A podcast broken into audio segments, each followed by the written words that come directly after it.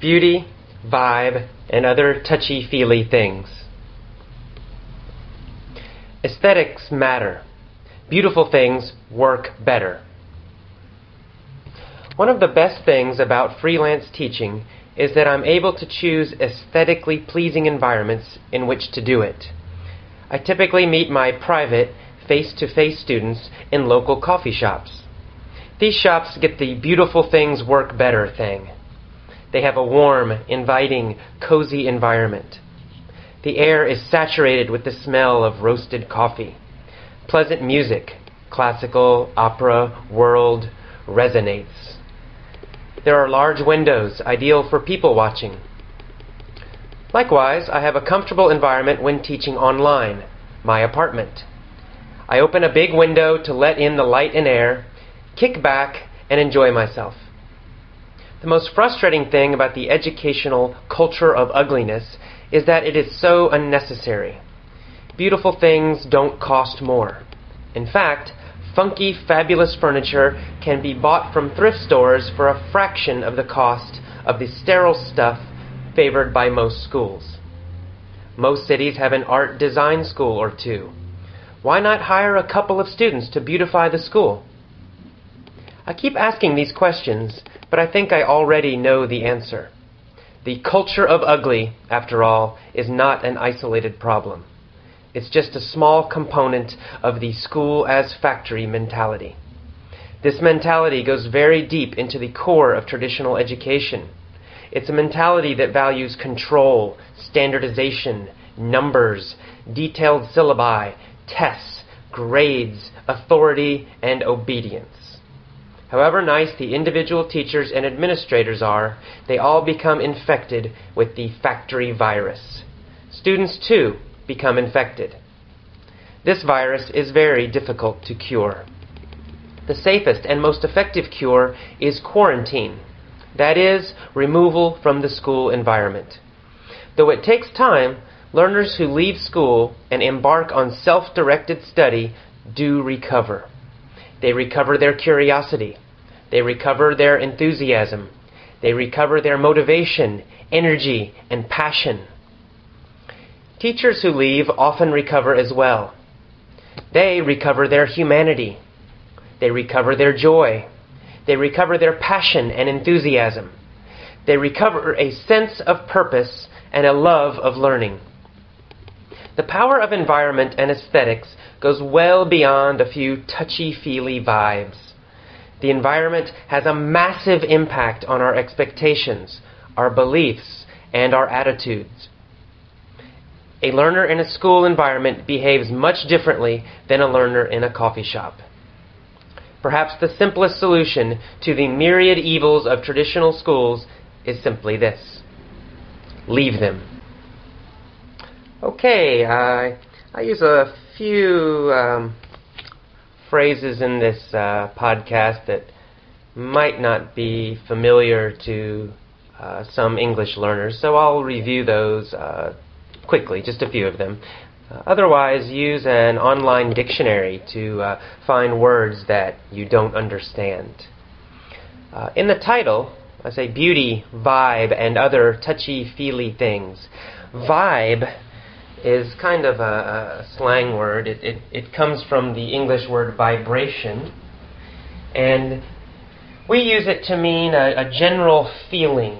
So if you go into a, uh, a quiet place, you might say, This place has a very relaxing vibe. It means it has a relaxing feeling.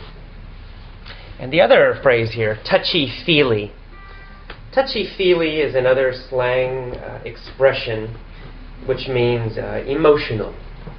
So if you describe a, a, a person as touchy feely, then probably they're very emotional, very sensitive.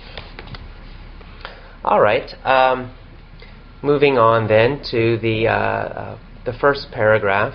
Um, I talk about aesthetically pleasing environments. Aesthetics, or aesthetically in this case, um, have to do with uh, beauty, with the design, the look, and the feel uh, of a place or a thing. Um, and I mentioned that the air is saturated with the smell of roasted coffee.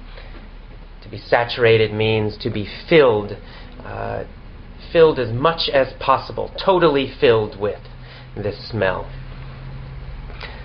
Um, I also mentioned in the uh, the uh, third paragraph a culture of ugliness. In this case, uh, I'm talking about not culture for a nation or a country, but we also use culture just to mean a set of beliefs that a group has. You might talk about a company culture. It means the general beliefs of people in that company. In this case, I'm talking about educational culture, meaning teachers and administrators have a certain way of thinking. In the same paragraph, the third paragraph, second line, I mention uh, funky, funky, fabulous furniture. Funky is a word that means uh, a little bit strange, uh, maybe kind of fun. It's generally a positive word, uh, and it has this idea of being uh, strange, fun, colorful, interesting, uh, in generally a positive way. Okay, then moving on then to the um, the not the next paragraph, but the, the fifth paragraph, I believe. Let's see. Let me count them. One, two, three, four, five. Yes, the uh, fifth paragraph. I talk about um, uh, factory virus at the end of the paragraph. Um, in this case, I'm using virus. A virus usually is a disease, a kind of disease that spreads, such as the AIDS virus. But uh, recently, uh, virus has uh, become uh, a word that is used for ideas also, or beliefs. Uh, we, I think this comes probably from computer virus. So a virus is any, any belief or idea that spreads quickly uh, from one person to another. So in this case, I'm talking about the, the belief in education that a school should be like a factory. Okay, then the uh, seventh paragraph, two paragraphs later. Uh, in the first sentence, I talk about quarantine.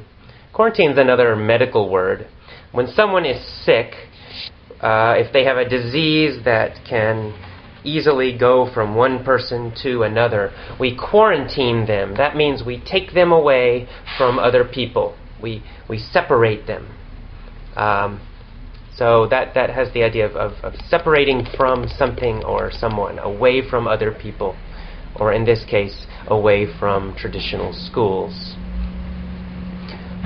Okay, and then the uh, next paragraph I think is uh, fairly clear. You should be able to find most of these words in an online dictionary. Um, and the same with the next paragraph. Finally, the last, the last sentence. I, uh, I say perhaps the simplest solution to the myriad evils of traditional school. Um, myriad means um, many and varied. In other words, many different kinds. So when we say myriad problems, it means many different kinds of problems. Myriad evils, many different kinds of evils.